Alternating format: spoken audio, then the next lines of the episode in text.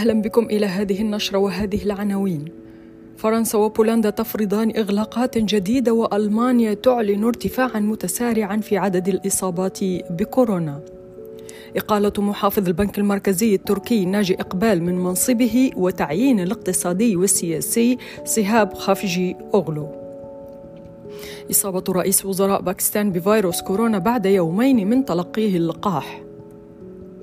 منظم دورة الألعاب الأولمبية والبارا أولمبية بطوكيو 2020 المتأخرة لن يسمح للمشجعين الدوليين بحضور المباريات. نصف سكان المملكة المتحدة الذين تبلغ أعمارهم 18 عاما فأكثر تلقوا الجرعة الأولى من اللقاح.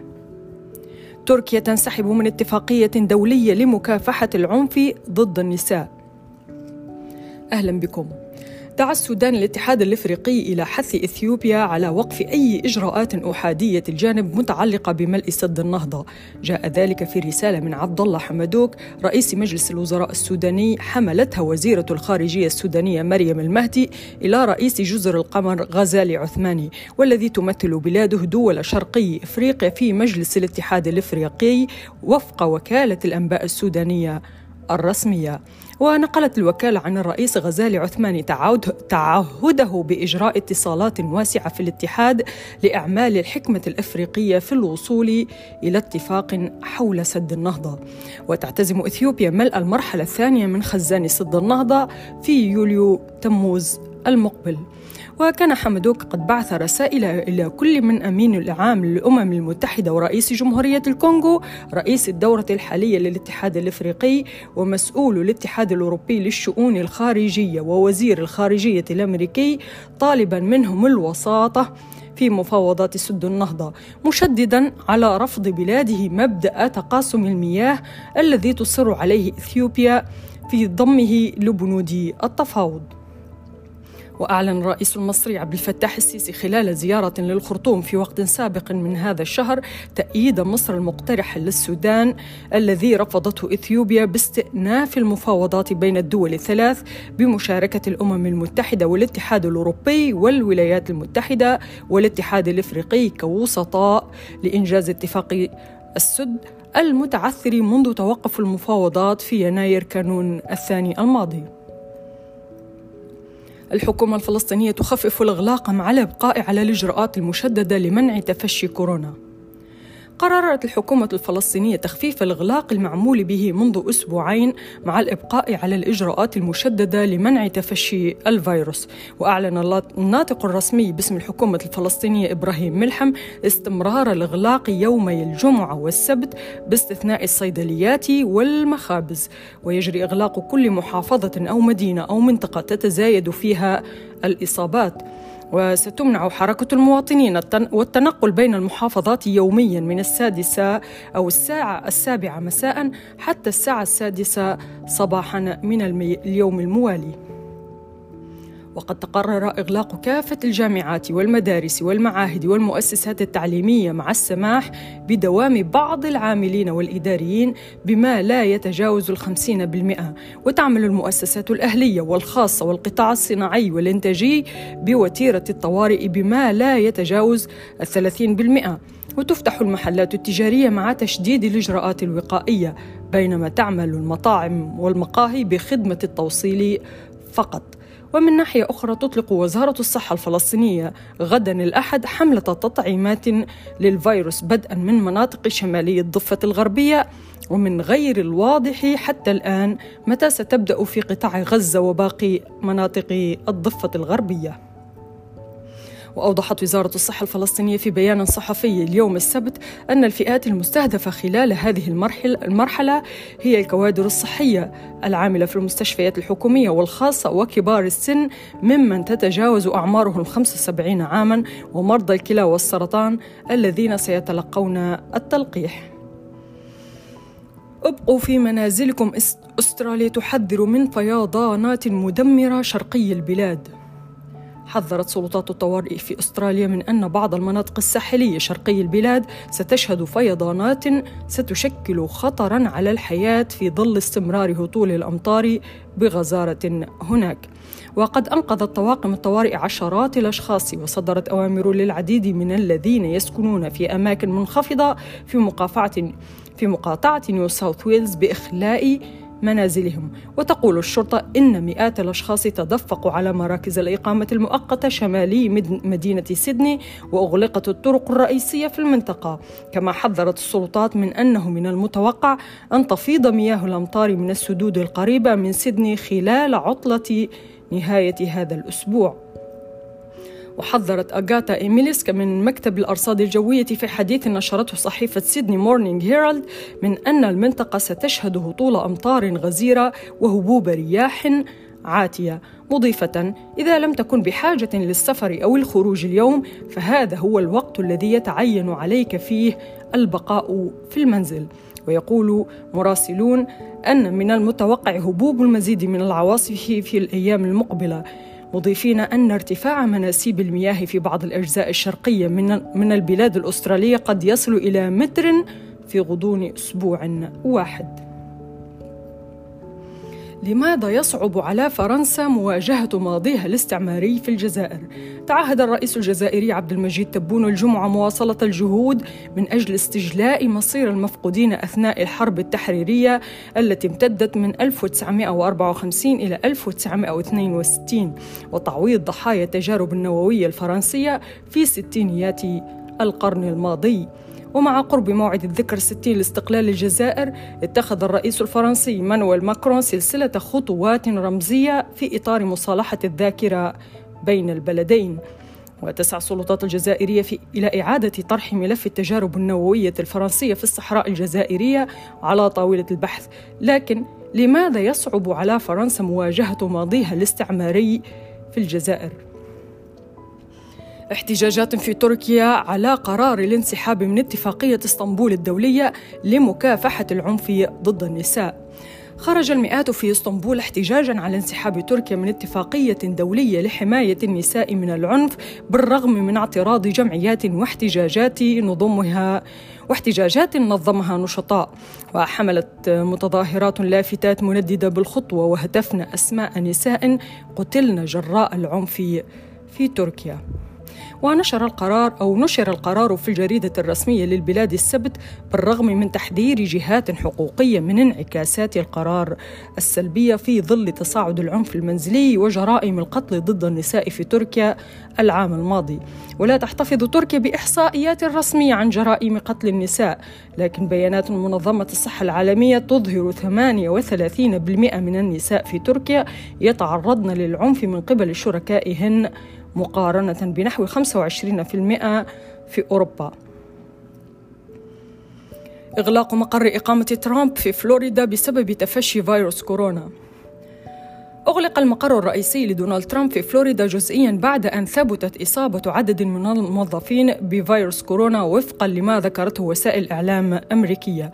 ومنتجع ماريلوغا بفلوريدا هو بمثابة المقر الرسمي للرئيس السابق منذ أن ترك منصبه في يناير الماضي. وقال المنتجع في بيان إنه تم إغلاق نادي الشاطئ وغرفة الطعام لكن لم يحدد عدد الأشخاص الذين ثبتت إصابتهم. بالفيروس. وكان ترامب أصيب بفيروس كورونا في أكتوبر الماضي وتلقى التطعيم في يناير وفي وقت تشخيصه أدخل إلى المستشفى لعدة أيام. نصف البالغين في المملكة المتحدة تقريبا تلقوا اللقاح ضد فيروس كورونا. هذا وفقا للأرقام الحكومية التي أثبتت أنه تم تطعيم 49.9% من سكان المملكة المتحدة الذين تبلغ أعمارهم 18 عاما فأكثر. وأخذوا الجرعة الأولى من اللقاح حتى يوم الجمعة. ومع وجود ما يقدر بثلاثة وسبعين ألف جرعة إضافية فقط لازمة لتجاوز علامة منتصف الطريق لتلقيح سكان بريطانيا بالكامل من المتوقع أن تؤكد الأرقام المحدثة بعد ظهر اليوم أن نسبة 50% قد تم تجاوزها. يأتي هذا الإعلان في الوقت الذي اضطرت فيه دول في أنحاء أوروبا إلى فرض قيود أكثر صرامة وسط ارتفاع حالات الإصابة بكوفيد 19 وحذر علماء بريطانيون من أن العطلات الخارجية هذا الصيف ستكون غير مرجحة على الإطلاق. وقال الدكتور مايك تلدسلي عضو مجموعة نماذج سباي أم التي تقدم المشورة للوزراء إن هناك خطرا من أن عدة متغيرات قد تعرض أو قد تعرض برنامج التطعيم للتأخير في وقت لاحق من هذا العام. دورة الألعاب الأولمبية والبارا أولمبية بطوكيو بلا جمهور من خارج اليابان. قال منظم دورة الألعاب الأولمبية والبارا أولمبية بطوكيو 2020 المتأخرة والمقرر مقرر إقامتها هذا الصيف إنه لن يسمح للمشجعين الدوليين بحضور المباريات وذلك بسبب استمرار المخاوف من فيروس كورونا. وأبلغت السلطات أو أبلغت السلطات اليابانية اللجان الأولمبية والبارا أولمبية أنه من غير المرجح أن يكون دخول القادمين من الخارج مضمونا. وقال المنظمون إن هذه الخطوة ستساعد في ضمان إقامة ألعاب آمنة لجميع المشاركين والجمهور الياباني. ومن المقرر أن تبدأ الألعاب في الثالث والعشرين من يوليو القادم. شرطة باريس في ورطة بسبب مسحوق حلوى هاريبو. نشرت الشرطة في العاصمة الفرنسية الأربعاء الماضي على تويتر صورة لمسحوق وردي وحبات صغيرة في أكياس بعد مداهمتها ما قالت إنه ورشة لتعبئة مخدر يعرف باسم MDMA وقالت إن قيمة المواد المصادرة تزيد عن مليون يورو أي 1.2 مليون دولار. لكن مكتب المدعي العام المحلي أكد أن الفحوصات الكيميائية كشفت أن المسحوق الذي تمت مصادرة مصادرته لا علاقة له بالمخدرات أو المواد السامة. وقالت مصادر لفرانس بريس إن المادة المشبوهة كانت عبارة عن حلويات مسحوقة بطعم الفراولة التي تنتجها شركة هاريبو وهي واحدة من أشهر العلامات التجارية للحلوى في العالم. ولم يتضح ولم يتضح بعد السبب الذي دفع بالشخص أو الأشخاص الذين أبلغوا الشرطة إلى القول إن المسحوق الوردي المصادر هو مخدرات. كما لم تتضح بعد الأسباب التي دفعت المتهمة إلى تحويل كميات كبيرة. على ما يبدو من حلوى غير ضارة إلى مسحوق. ويحدث أحيانا أن يتم التعرف على مضبوطات الأدوية بشكل خاطئ. ففي العام الماضي أعلنت السلطات أنها صادرت أضخم كمية من مخدر الكيتامين في البلاد ليتضح فيما بعد أن ما عثر عثرت عليه كان مجرد نوع من مواد التنظيف. بالفيديو بايدن بخير بعد تعثره ثلاث مرات خلال صعود الطائرة الرئاسية. قالت كارين جان بير نائبة الرئيس أو نائبة المتحدث باسم البيت الأبيض إن الرئيس جو بايدن بخير بنسبة 100% بعد أن تعثر أثناء صعوده الدرجة على متن طائرة الرئاسة يوم الجمعة. وأكدت بيبر للصحفيين على متن الطائرة في طريقهم إلى أتلانتا قائلة كما تعلمون الجو عاصف جدا بالخارج والرياح شديدة. لقد كدت أن أصعد الدرجة بنفسي إنه بخير مئة بالمئة. وكان بايدن البالغ 78 عاما والذي يعتبر أكبر من تولى رئاسة الولايات المتحدة سنا يهم بالصعود على متن الرحلة رقم واحد في قاعدة أندريوس الجوية المشتركة للسفر إلى مدينة أتلانتا من أجل عقد اجتماع مع زعماء الجاليات الأسيوية المحلية بعد حادث إطلاق نار في ثلاث صالات تدليك. إصابة رئيس وزراء باكستان بفيروس كورونا بعد يومين من تلقيه اللقاح. أكد وزير الصحة الباكستاني إصابة رئيس الوزراء رئيس وزراء البلاد عمران خان بفيروس كورونا. وكتب الوزير فيصل سلطان على تويتر أن خان البالغ من العمر 68 عاما يعزل نفسه في المنزل.